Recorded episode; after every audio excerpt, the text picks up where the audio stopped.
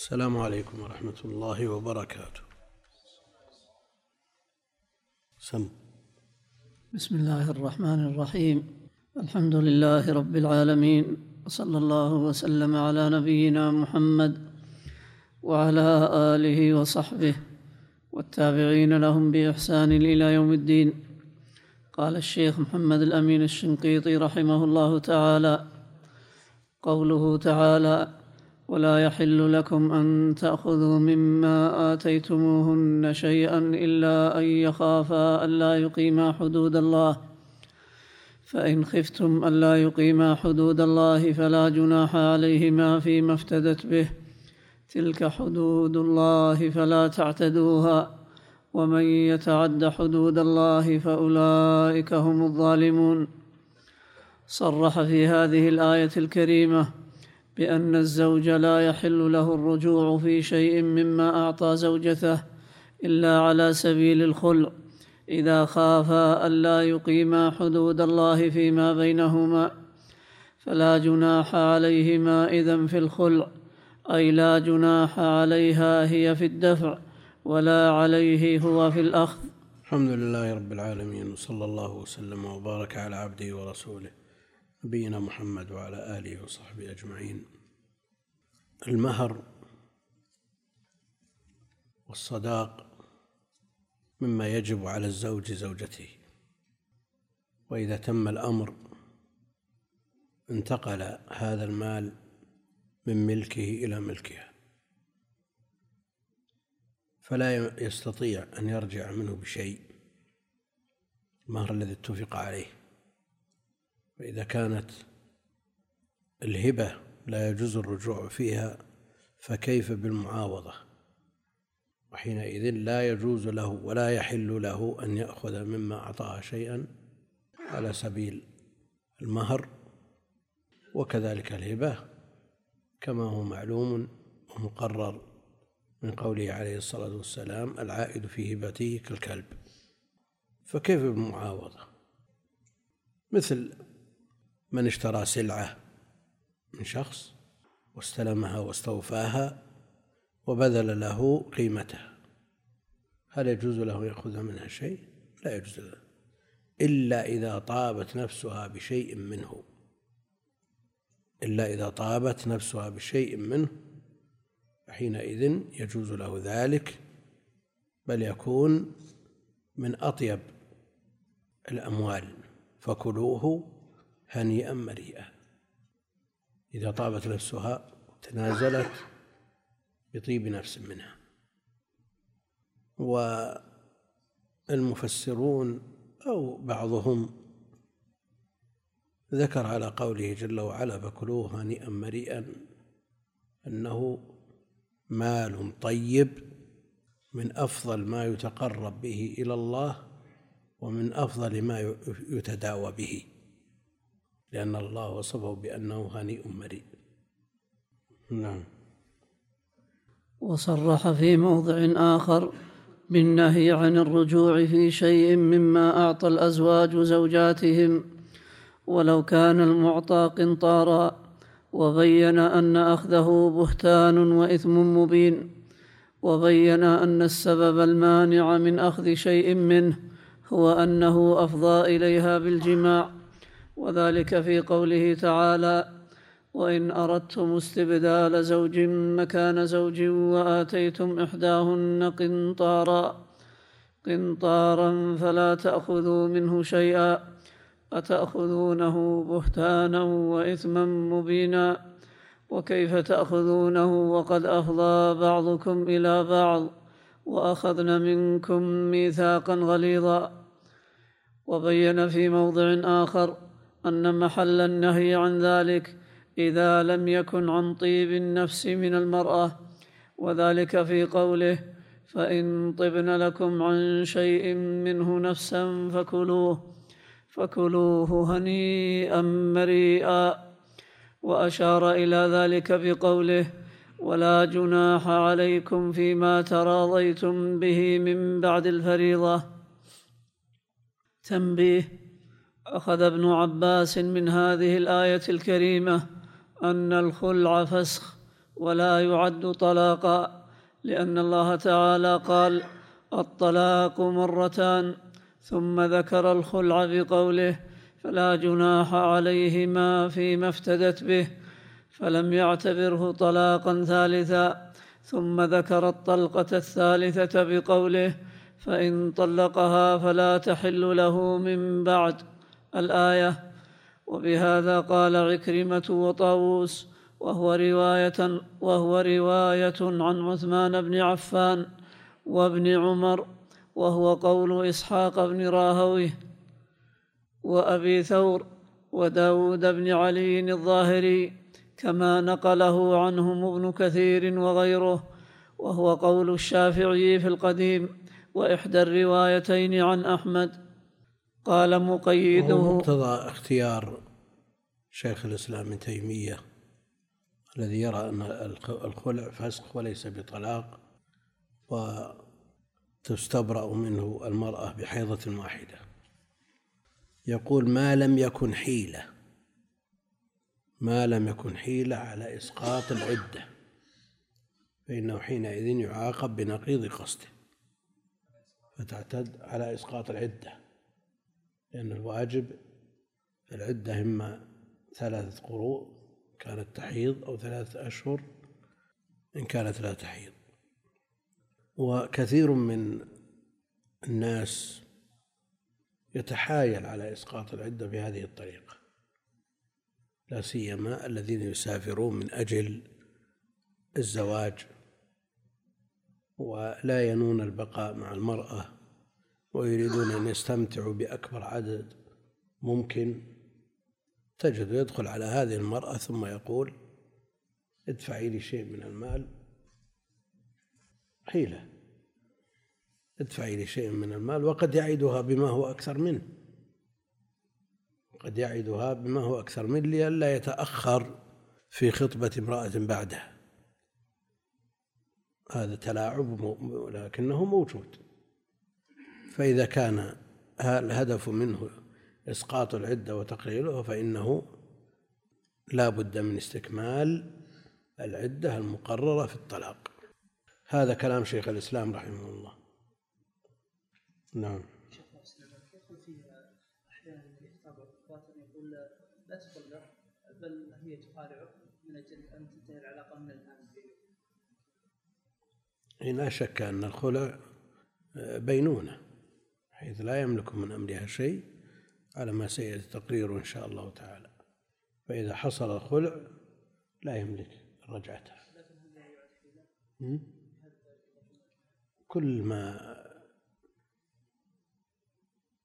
توصل به إلى إبطال حكم شرعي لأن الطلاق والعدة كون الطلاق ثلاث ومن الرجعي الذي يملك أمره فيه إذا تحايل على ذلك أو تحايلت لا شك أن هذا لا يجوز. نعم. قال مقيده عفى الله عنه. الاستدلال بهذه الآية على أن الخلع لا يعد طلاقا ليس بظاهر عندي لما تقدم مرفوعا إليه صلى الله عليه وسلم من أن الطلقة الثالثة هي المذكورة في قوله أو تسريح بإحسان وهو مرسل حسن. قال في فتح الباري والأخذ بهذا الحديث أولى فإنه مرسل. مع ذلك مع وضوح ما ذكره الشيخ إلا أنه أوضح منه ما ذكر فإن طلقها فلا تحل له. لأنه إذا طلقها طلاق مرتان أو تسيب بإحسان الثالثة ما موقع قوله جل وعلا فإن طلقها فلا تحل له. فيما بعد. لا تحل له بعد استيفاء الثلاث. وعدم الحل له مرتب على الطلقة المذكورة الأخيرة. ومقتضى ذلك أنها هي الثالثة. نعم. والأخذ بهذا الحديث أولى فإنه مرسل حسن يعتضد بما أخرجه الطبري من حديث ابن عباس بسند صحيح. قال إذا طلق الرجل امرأته تطليقتين فليتق الله في الثالثة فإما أن يمسكها فيحسن صحبتها أو يسرحها فلا يظلمها من حقها شيئا. وعليه ففراق الخلع المذكور لم يرد منه لم يرد منه إلا بيان مشروعية الخلع عند خوفهما ألا يقيما حدود الله لأنه ذكر بعد الطلقة الثالثة. وقوله الإمساك بالمعروف والتسريح بالإحسان التسريح بإحسان الذي عده الشيخ الطلقة الثالثة لا يلزم منه أن يكون بائنا. حتى الطلقة الأولى تسريح بإحسان. يلزم من لا, لا بد أن يكون تسريحها في الطلقة الأولى بإحسان. فالوصف لا يعني أنه أن, أن هذه الطلقة هي الثالثة. نعم. وقوله فإن طلقها إنما كرره ليرتب عليه ما يلزم بعد الثالثة الذي هو قوله فلا تحل له من بعد الآية. ولو فرعنا على أن قوله تعالى أو تسريح بإحسان يراد به عدم الرجعة وأن الطلقة الثالثة هي المذكورة في قوله فإن طلقها فلا تحل له الآية. لم يلزم من ذلك أيضا عدم عد الخلع طلاقا لأن الله تعالى ذكر الخلع في معرض منع الرجوع في معرض منع الرجوع فيما يعطاه الأزو فيما يعطاه الأزواج. فاستثنى منه صورة جائزة ولا يلزم من ذلك عدم اعتبارها طلاقا. يكون الكلام هذا كلام معترض معترض بين الطلقات يبين يبين حكمه. يبين حكمه. من غير أن يتعرض فيه للاعتداد بها طلقة أو عدم الاعتداد به. نعم. ولا يلزم من ذلك عدم اعتبارها طلاقا كما هو ظاهر من سياق الآية. وممن قال بأن الخلع يعد طلاقا بائنا مالك وأبو حنيفة والشافعي في الجديد. وقد روي نحوه عن عمر وعلي وابن مسعود وابن عمر. وبه قال سعيد بن المسيب والحسن وعطاء وشريح والشعبي وإبراهيم وجابر بن زيد والثوري والأوزاعي وأبو عثمان البتي كما نقله عنهم ابن كثير وغيره. عثمان عثمان. عثمان. عثمان البتي نعم. الشيخ أبي حنيفة. وعثمان البتي كما نقله عنهم ابن كثير وغيره غير أن الحنفية عندهم أنه صحف البتي إلى لفظ النبي في تاريخ بغداد في ترجمة أبي حنيفة قال أبو حنيفة لو كان البتي حيا ما وسعه إلا اتباعي وتقليدي. صحفت إلى النبي وعلق عليها وشنع على أبي حنيفة بسبب هذا الكلام وأنه يقصد شيخه البتي. لكنه الهوى. نعم. غير أن الحنفية عندهم أنه متى نوى المخالع بخلعه تطليقة أو اثنتين أو أطلق. شو؟ لا أنا اللي أقول لك إنه الهوى. لا أحيانا يبني الإنسان يخطئ الشخص إما في الفهم أو في قراءة النص ويبني على خطئه كلاما يرتب عليه كلام هو من الأصل لا قيمة له.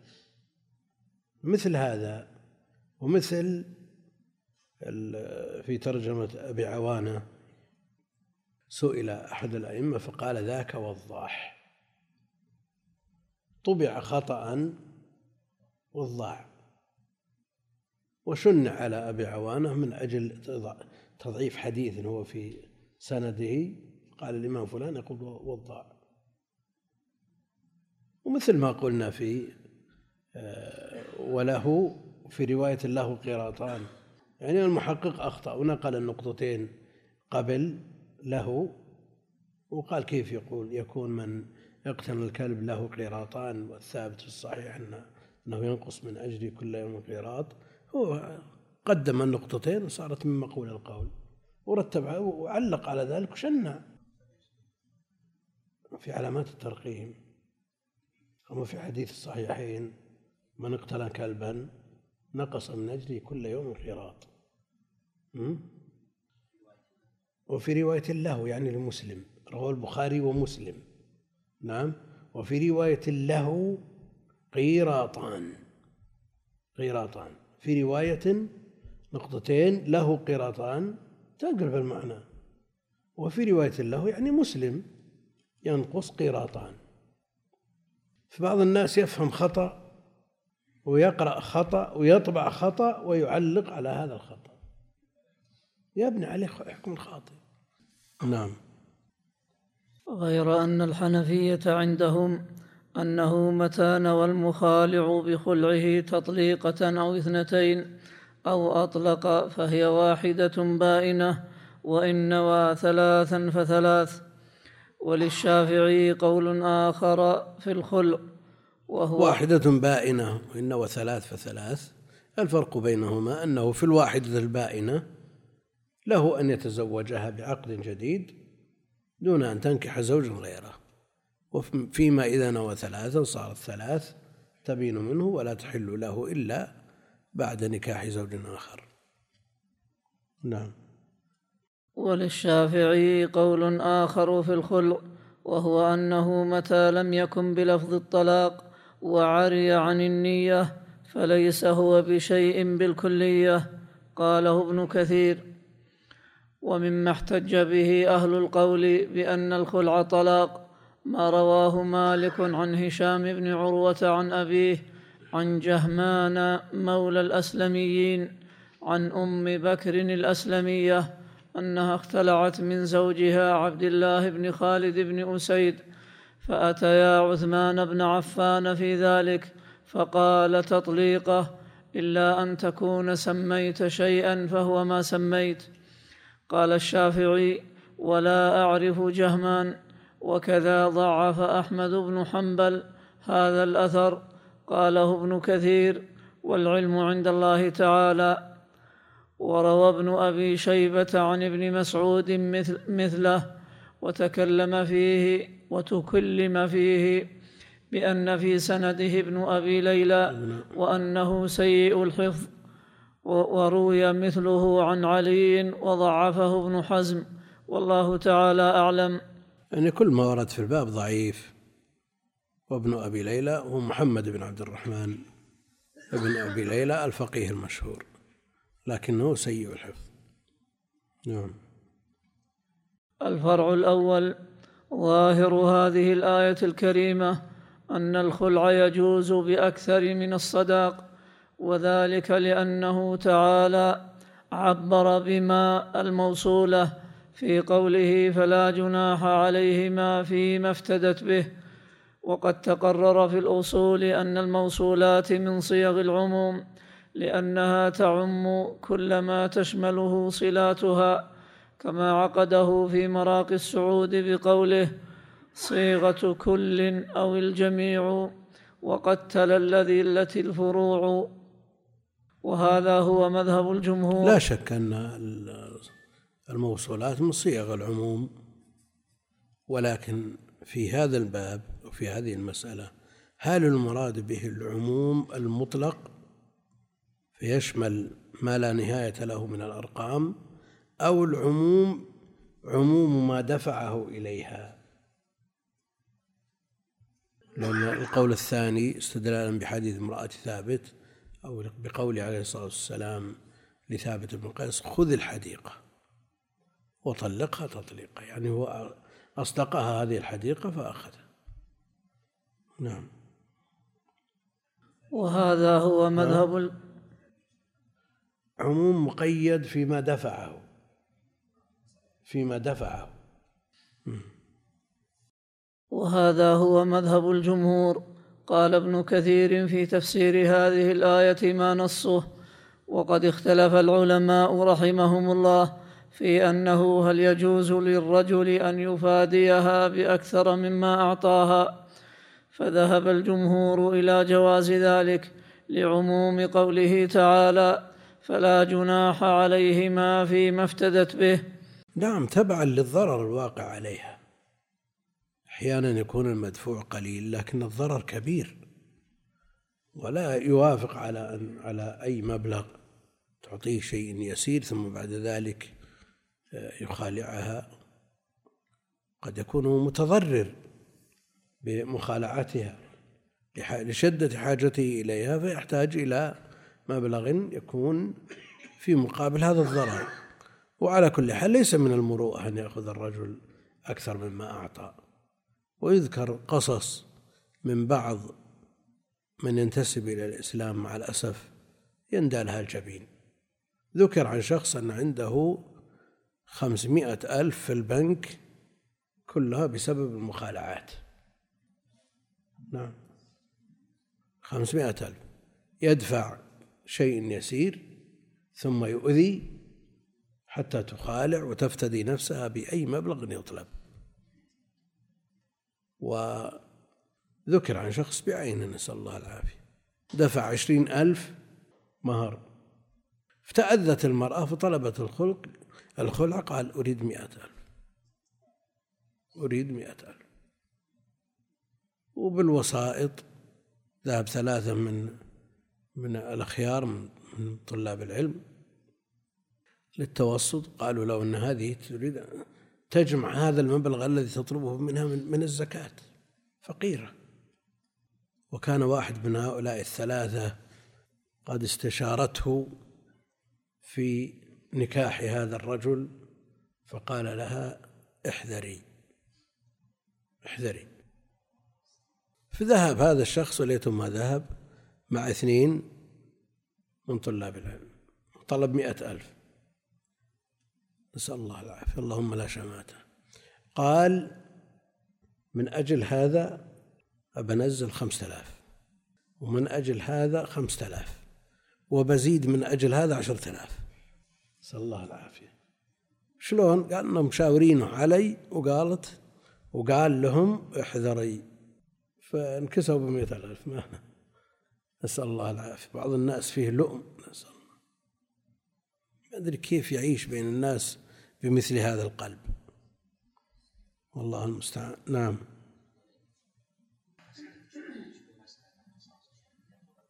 لا هي من حيث التقعيد ما في شيء. أنت بعت سيارة بمئة ألف.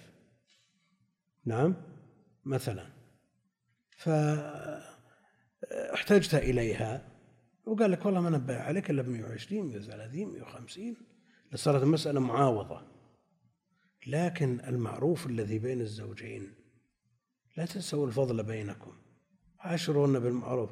من هذا الباب وإلا فالأصل إذا قلنا إنها معاوضة هذا ولا قعد ولذلك هو قول أكثر أهل العلم. نعم. اي أو الموت أو الموت. أو الموت.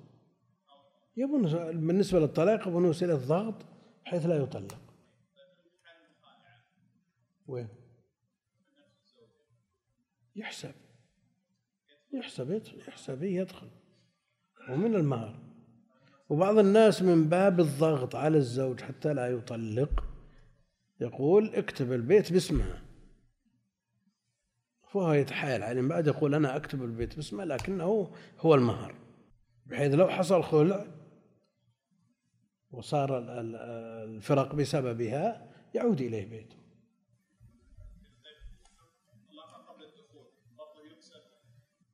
النصف. النصف. اي يدخل. ولو كان. هم أقدموا عليه برضاهم. وجزء من المهر إلا أنه مؤجل. نعم. وقال ابن جرير حدثنا يعقوب بن إبراهيم قال حدثنا ابن علية قال أخبرنا أيوب عن كثير مولى بن سمرة أن عمر أتي بامرأة ناشز فأمر بها إلى بيت كثير الزبل. الزبل. كثير الزبل. ثم دعاها فقال كيف وجدت؟ فقالت ما وجدت راحة منذ كنت عنده إلا هذه الليلة التي كنت حبستني.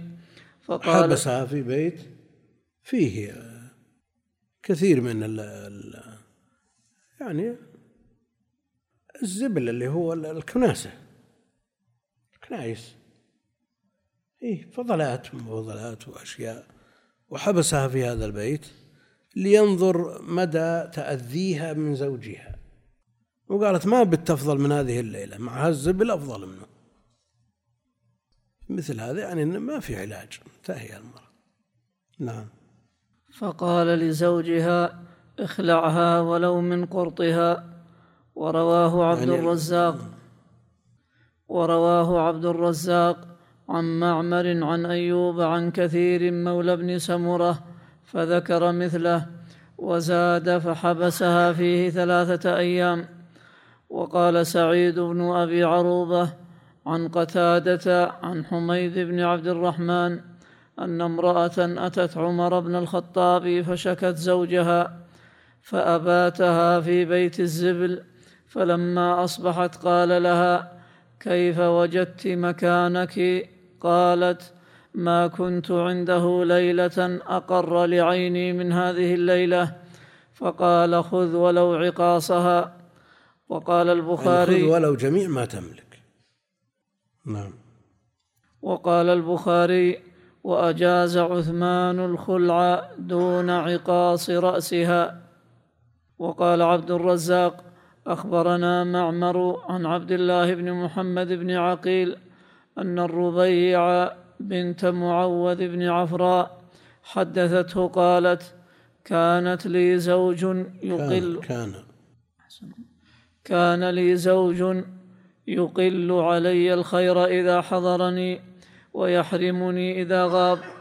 قالت فكانت مني زلة يوما فقلت له أختلع منك بكل شيء أملكه؟ قال نعم. قالت ففعلت. قالت فخاصم عمر معا عمي فخاصم عمي.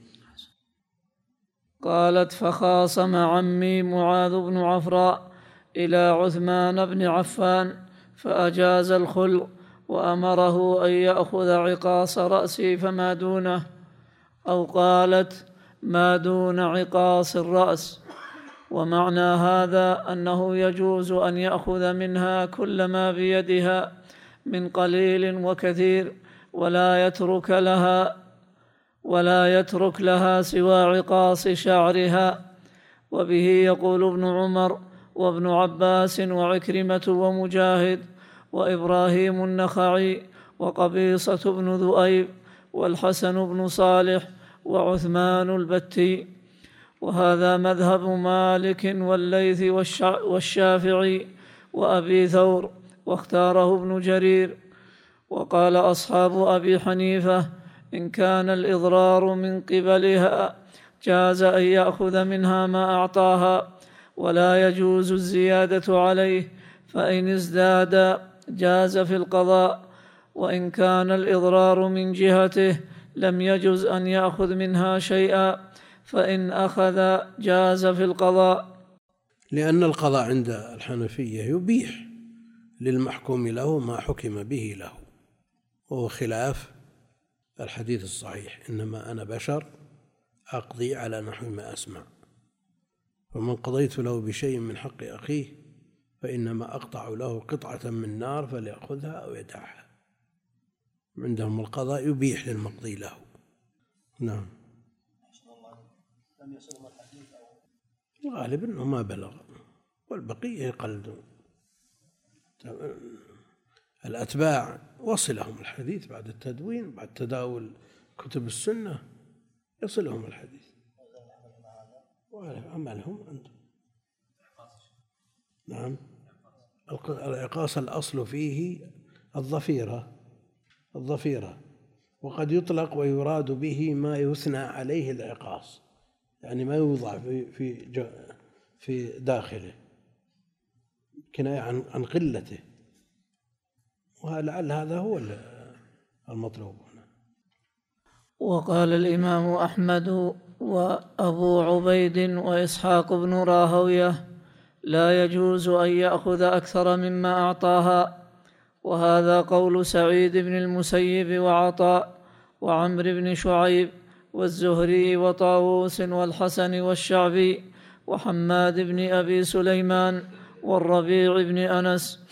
وقال معمر والحكم كان علي يقول لا يأخذ من المختلعة فوق ما أعطاها. وقال الأوزاعي ويكون هذا نظير رد السلعة. رد السلعة. يعني إذا قبل أن يردها لا يجوز أن يأخذ زيادة على قيمتها. قال أقلني. هل يجوز أن يأخذ أكثر مما أعطى؟ لا. نعم. وقال الأوزاعي القضاة لا يجيزون أن يأخذ منها أكثر مما ساق إليها. قلت ويستدل لهذا القول بما تقدم من رواية قتادة عن عكرمة عن ابن عباس في قصة ثابت بن قيس فأمره رسول الله صلى الله عليه وسلم أن يأخذ منها الحديقة ولا يزداد. وبما روى عبد بن حميد حيث قال أخبرنا قبيصة عن سفيان عن ابن جريج عن عطاء أن النبي صلى الله عليه وسلم كره أن يأخذ منها أكثر مما أعطاها يعني المختلعة وحملوا معنى الآية على معنى فلا جناح عليهما فيما افتدت به أي من الذي أعطاها لتقدم قوله. فيكون العموم نسبي بالنسبة لما أعطاها. نعم. لتقدم قوله ولا أن تأخذوا مما آتيتموهن. ولا يحل لكم. ولا يحل لكم. لتقدم قوله ولا يحل لكم أن تأخذوا مما آتيتموهن شيئا. إلا أن يخافا الا يقيما حدود الله فإن خفتم الا يقيما حدود الله فلا جناح عليهما فيما افتدت به. أي من ذلك؟ وهكذا كان يقرأها الربيع بن أنس فلا جناح عليهما فيما افتدت به منه. رواه ابن جرير. ولهذا قال بعده تلك حدود الله فلا تعتدوها. ومن يتعد حدود الله فأولئك هم الظالمون. انتهى من ابن كثير بلفظه.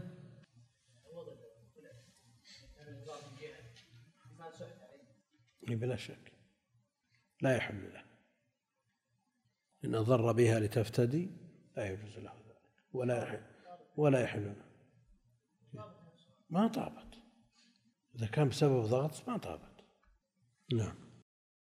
الفرع الثاني اختلف العلماء في عدة المختلعة فذهب أكثر أهل العلم إلى أنها تعتد بثلاثة قروء إن كانت ممن تحيض كعدة المطلقة منهم مالك وأبو حنيفة والشافعي وأحمد وإسحاق بن راهوية في الرواية المشهورة عنهما وروي ذلك عن عمر وعلي وابن عمر وبه يقول سعيد بن المسيب وسليمان بن يسار وعروة وسالم وأبو سلمة وعمر بن عبد العزيز وابن شهاب والحسن والشعبي وإبراهيم النخعي وأبو عياض وخلاس بن عمرو وقتادة وسفيان الثوري والأوزاعي والليث بن سعد وأبو الع... وأبو العبيد وأبو عبيد. وأبو عبيد. قال الترمذي وهو قول أكثر أهل العلم من الصحابة. جار على قول من يقول إنه طلاق كما تقدم. نعم. قال الترمذي وهو قول أكثر أهل العلم من الصحابة وغيرهم وماخذهم في هذا أن الخلع طلاق فتعتد كسائر المطلقات قاله ابن كثير. قال مقيده عفى الله عنه وكون الخلع طلاقا ظاهر من جهة المعنى لأن, العو... لأن العوض المبذول للزوج من جهتها إنما بذلته في مقابلة ما يملكه الزوج وهو الطلاق لأنه لا يملك لها فراقا شرعا إلا بالطلاق فالعوض في مقابلته ويدل له ما أخرجه البخاري في قصة مخالعة ثابت بن قيس زوجة من حديث ابن عباس أن امرأة ثابت بن قيس أتت النبي صلى الله عليه وسلم فقالت يا رسول الله ثابت بن قيس ما أعتب عليه من خلق ولا دين ولكني أكره الكفر مشهود له بالجنة. مشهود له بالجنة. نعم. ولكني أكره الكفر في الإسلام. فقال رسول الله صلى الله عليه وسلم كفر العشير. ويكفرن العشير هذا المراد به. نعم. فقال رسول الله صلى الله عليه وسلم أتردين عليه حديقته؟ قالت نعم. فقال رسول الله صلى الله عليه وسلم اقبل الحديقة وطلقها تطليقه. فإن قوله صلى الله عليه وسلم اقبل الحديقة وطلقها تطليقه فيه دليل على أن العوض مبذول في الطلاق الذي هو من حق الزوج. وقول البخاري عقب سوقه للحديث المذكور قال أبو عبد الله لا يتابع فيه عن ابن عباس لا يسقط الاحتجاج به. يسقط. لا يسقط. قول البخاري لا يسقط الاحتجاج به. لا يتابع فيه عن ابن عباس لا يسقط الاحتجاج به لأن مراده أن أزهر بن جميل لا يتابعه غيره في ذكر ابن عباس في هذا الحديث بل أرسله غيره ومراده بذلك خصوص طريق خالد الحذاء عن عكرمة ولهذا عقبه برواية خالد وهو ابن عبد الله الطحان عن خالد وهو الحذاء عن عكرمة مرسلا ثم برواية إبراهيم بن طهمان عن خالد الحذاء مرسلا وعن أيوب موصولا. ورواية إبراهيم بن طهمان عن أيوب الموصولة وصلها الإسماعيلي قاله الحافظ في الفتح. فظهر اعتضاد الطرق المرسلة بعضها. فظهر اعتضاد فظهر اعتضاد الطرق المرسلة بعضها ببعض وبالطرق الموصولة.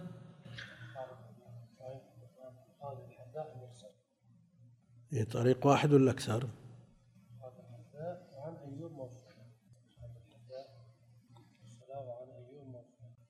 الطريقة التي ساقها البخاري وذكر فيه ابن عباس قال لا يتابع فيه على عن عن ابن عباس. حتى الرواية الأصلية مرسلة في ترجيح البخاري. فالطرق المرسلة لأنه أكثر من طريق مرسل يعتضد بعضها ببعض وبالطريق الموصولة. نعم. وقوله في رواية إبراهيم بن طهمان عن أيوب الموصولة وأمره وأمره ففارقها. يظهر فيها أن مراده بالفراق أن مراده بالفراق الطلاق في مقابلة العوض بدليل التصريح في الرواية الأخرى بذكر التطليقة والروايات بعضها يفسر بعضا كما هو معلوم في علوم الحديث. وما ذكره كما بعض أن القرآن يفسر بالقرآن. السنة أيضا تفسر بالسنة. قد يأتي كلام مجمل في رواية يوضحه ما جاء مبينا في رواية أخرى. نعم.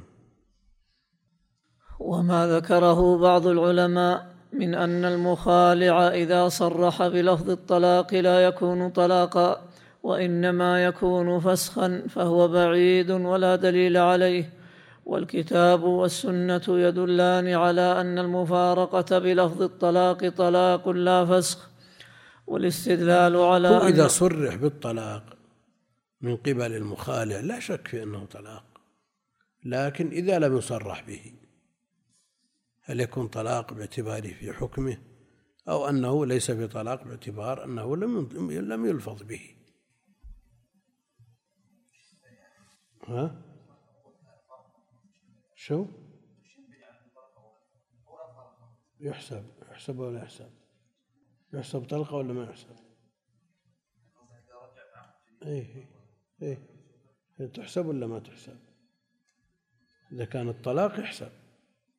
ها؟ إيه. القول بأنه فسخ وليس بطلاق ما تحسب. وعلى القول بأنه طلاق تحسب.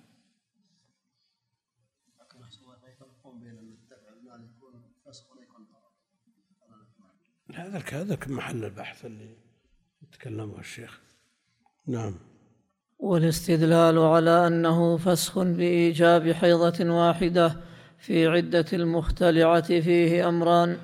أحدهما ما ذكرنا آنفا من أن أكثر أهل العلم على أن المختلعة تعتد عدة المطلقة ثلاثة قروء.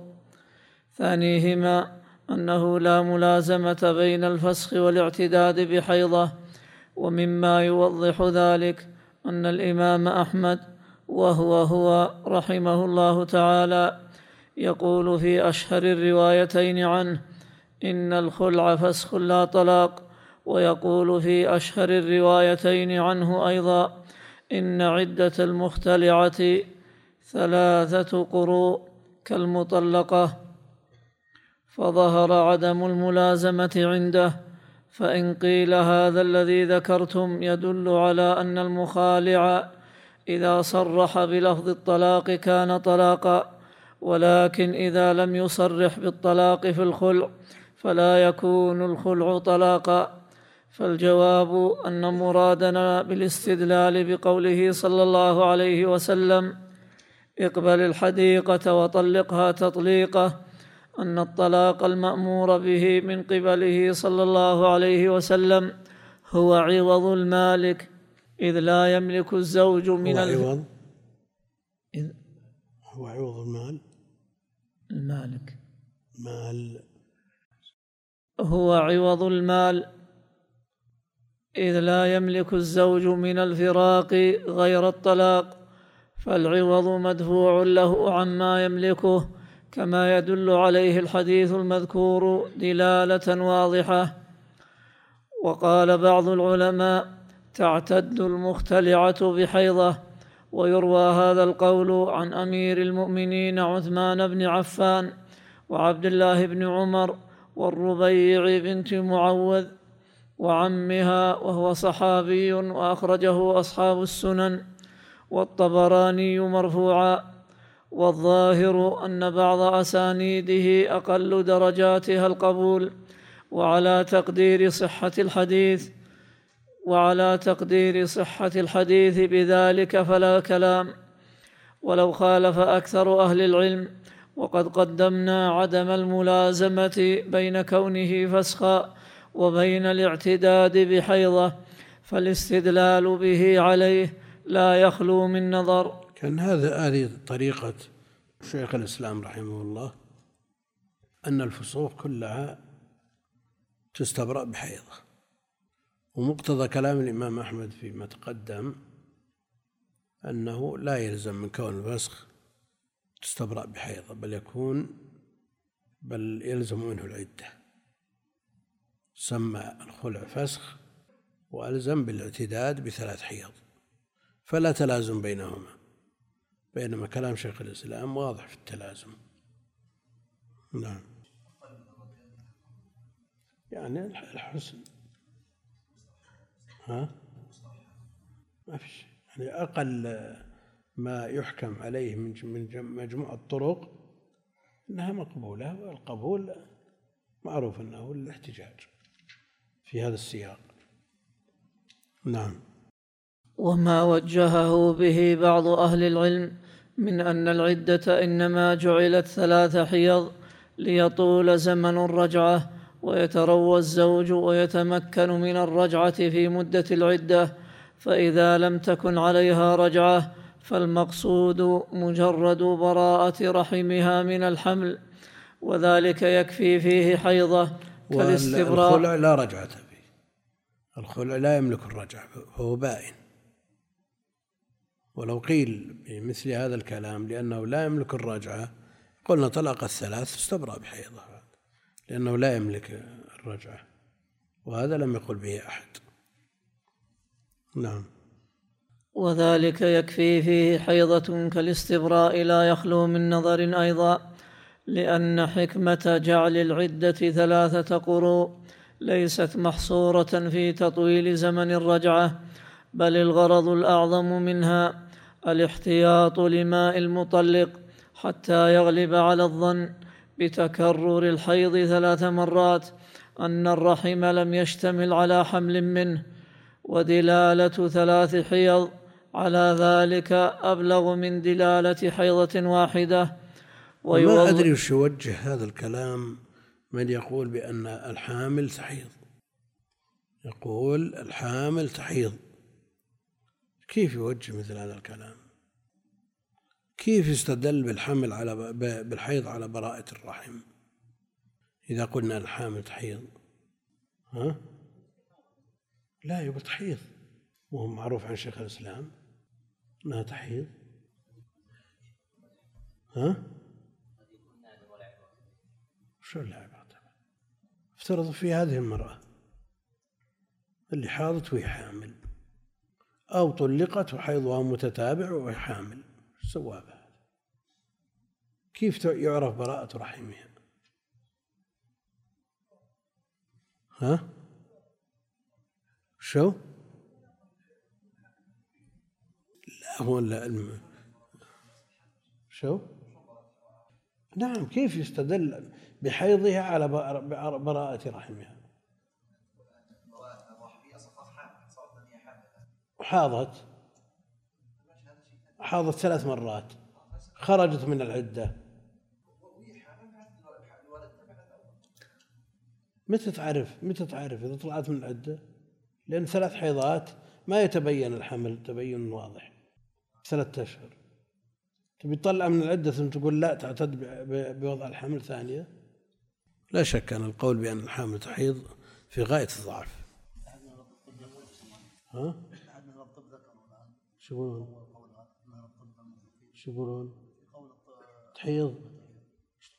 كيف استدل بالحيض على براءة الرحم؟ تناقض هذا. تناقض. ها؟ لا.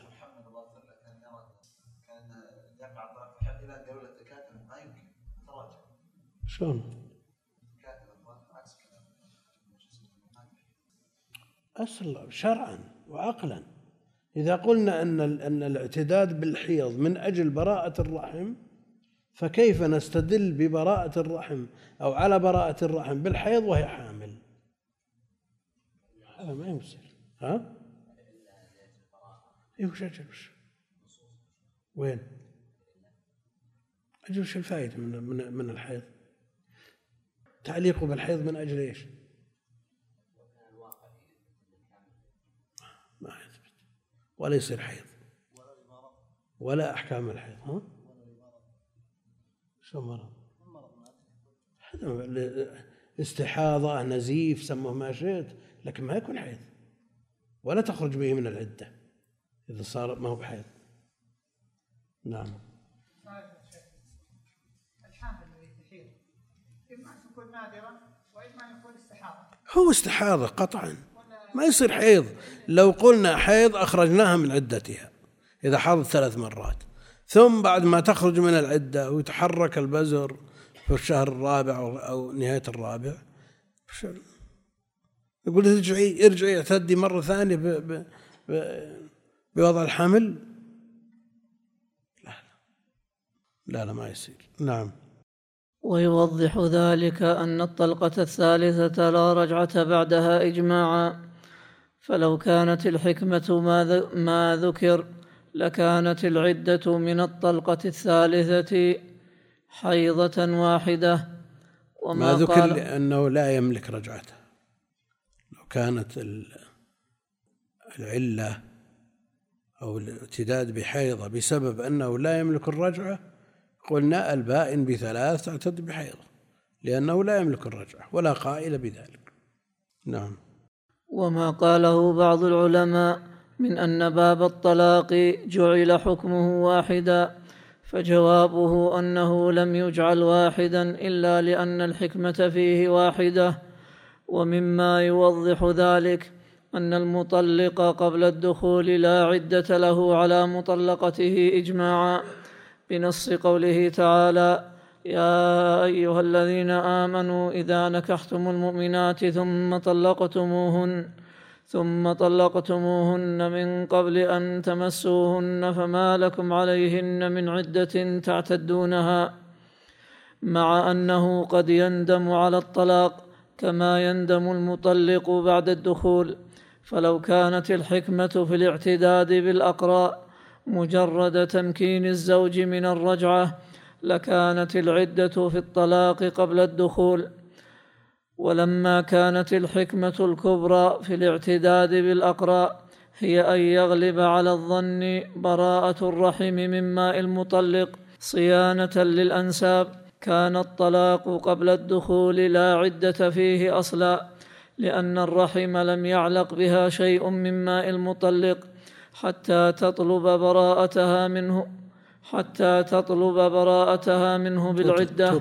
تطلب حتى تطلب براءتها منه بالعدة كما هو واضح. فإن قيل فما وجه اعتداد المختلعة بحيضة؟ قلنا إن كان ثابتا عن النبي صلى الله عليه وسلم كما أخرجه عنه أصحاب السنن والطبراني فهو تفريق من الشارع. بين الفراق حديث الربيع من تهذيب السنن ها؟ يذكروا يؤنث شوف الثامن بالفهارس.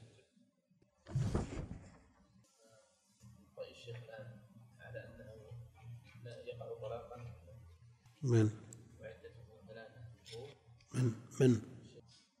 من هو شو أنه طلاق قول الجمهور. عدته ثلاث حيض كالطلاق. ترى مقدم عنده النكاح والطلاق. مقدم. أرقام. لها عدة أحاديث. شوف حديثه اللي لكن أنت تابعت. كلها بالوضوء إيه. كلها في الوضوء. أجل ما عند أبي داود. قلنا إن كان قلنا إن كان ثابتا عن النبي صلى الله عليه وسلم كما أخرجه عنه أصحاب السنن والطبراني فهو تفريق من الشارع بين الفراق المبذول فيه عوض وبين غيره في قدر العدة ولا إشكال في ذلك كما فرق بين الموت قبل الدخول فأوجب فيه عدة الوفاة وبين الطلاق قبل الدخول فلم يوجب فيه عدة أصلا مع أن الكل فراق قبل الدخول والفرق بين الفراق بعوض والفراق بغير عوض ظاهر في الجملة فلا رجعة في الأول بخلاف الثاني.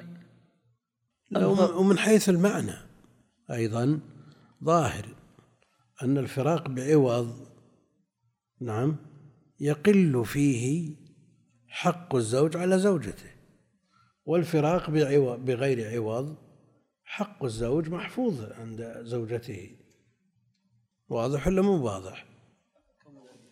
ها؟ كون العدة شهر الرحم شلون؟ تستبرأ بحيضة إذا قلنا إن أنه إذا كان بعوض تكفي حيضة الزوج استوفى حقه وأخذ وأخذ نصيبه من المال ولم يبقى إلا الاستبراء. ليس له لأن الأصل العدة لحفظ حق الزوج والاستدلال به على براءة الرحم مركبة من أمرين لحفظ حق الزوج. الزوج أخذ حقه. أخذ. ها؟ فيقل حقه في العدة. ما له نصيب في العدة. الآن ليس له نصيب في العدة. هو أخذ ماله فليس له حق على الزوجة الآن. فبقي الشق الثاني من العلة وهو الاستبراء براءة الرحم. ويكون هذا بحيضة. نعم. ألا تكون ولا تنسوا الفضل بينكم تكون من هذه؟ ما خلاص ما في فضل وأخذ نصيبه وانتهى. نعم. القول الفرع الثالث اختلف العلماء في المخالعة. هل يلحقها طلاق من خالعها بعد الخلق على ثلاثة أقوال؟ الأول لا يلحقها طلاقه لأنها ليست في عصمته فهي أجنبية لا يلحقها طلاق. نعم. لأنها قد ملكت نفسها وبانت منه بمجرد الخلق وبهذا يقول ابن عباس وابن الزبير وعكرمة وجابر بن زيد والحسن البصري والشافعي وأحمد بن حنبل وإسحاق بن راهوية وأبو ثور كما نقله عنهم ابن كثير. الثاني أنه إن أتبع الخلع طلاقا من غير سكوت بينهما وقع وإن سكت بينهما لم يقع وهذا مذهب مالك. قال ابن عبد البر وهذا يشبه ما روي عن عثمان رضي الله عنه. يعني من غير السكوت كأنها صارت جملة واحدة. كأن الخلع والطلاق في جملة واحدة من غير فاصل أن هذا غير متصور. هذا غير متصور. لكن يبقى أن الخلع فيه شوب من طلاق الثلاث الذي لا يملك فيه الرجعة وبين طلاق الواحد الذي تملك فيه الرجعة. شوب من هذا وشوب من هذا. باعتبار أنه لا سلطان له عليها إلا برضاها وبعقد جديد كالبائن. ولذلك قالوا بائن. وقالوا بينونة صغرى باعتبار أنه لا يلزم أن تنكح زوجا غيره كما في طلاق الثلاث. نعم. الثالث أنه يلحقها طلاقه ما دامت في العدة مطلقا وهو قول أبي حنيفة وأصحابه والثوري والأوزاعي. وبه يقول سعيد بن المسيب وشريح وطاووس وإبراهيم والزهري والحاكم والحكم حكم حكم. ما في حاكم. والحكم وحماد بن أبي سليمان كما نقله عنهم ابن كثير وروي ذلك عن ابن مسعود وأبي الدرداء. قال ابن عبد البر وليس ذلك بثابت عنهما قال مقيده عفى الله عنه وهذا القول الثالث بحسب, بحسب النظر أبعد الأقوال لأن المخالعة بمجرد انقضاء صيغة الخلع تبين منه والبائن أجنبية لا يقع عليها طلاق. فالمرجح هو القول الأول. فالمرجح هو القول الأول.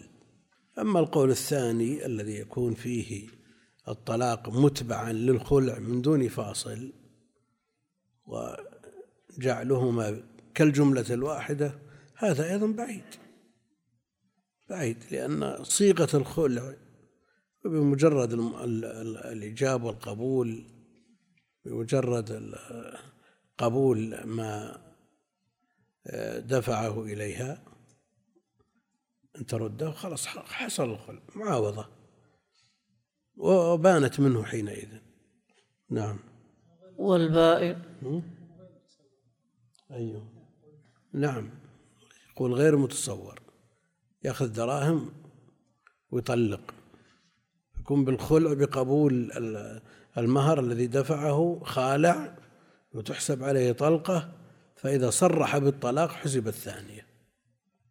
يعني في قوله عليه الصلاة والسلام اقبل الحديقة وطلقها تطليقة إذا قبل ثبت الخلع بقبول المهر. وإذا طلقها تطليقة صارت ثانية على كلامهم. نعم. وال... ها؟ شو؟ شلون لا؟ المهم إذا قبل. خلاص. نعم. والبائن أجنبية لا يقع عليها طلاق. إلا إذا اشترط. إذا اشترط أنه ما يثبت إلا إذا استلم. خشية أن تكون حيلة بس مجرد تريد الفراق منه ثم تعطيه الشيء. كالبيع. إذا اشترط أنه لا بيع إلا بعد استلم الثمن. نعم.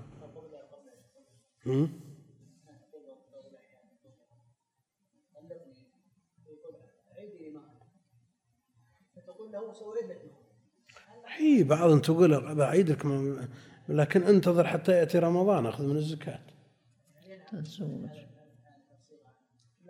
إلا إذا إذا اشترط. إذا اشترط أنه لا ينفذ إلا بعد الاستلام مثل البيع. نعم. والبائن أجنبية لا يقع عليها طلاق لأنه لا طلاق لأحد فيما لا يملكه كما هو ظاهر والعلم عند الله تعالى. الفرع الرابع ليس للمخالع أن يراجع المختلعة في العدة بغير رضاها. عند الأئمة الأربعة وجمهور العلماء لأنها قد ملكت نفسها بما بذلت له من العطاء. وروي عن عبد الله بن أبي أوفى وماهان الحنفي وسعيد بن المسيب والزهري أنهم قالوا إن رد إليها الذي أعطته جاز له رجعتها في العدة بغير رضاها وهو اختيار أبي ثور. ونظير قول من يقول أن الملاعن لا تؤبد الحرمة إذا أكذب نفسه. إذا أكذب نفسه له أن يراجعها نعم.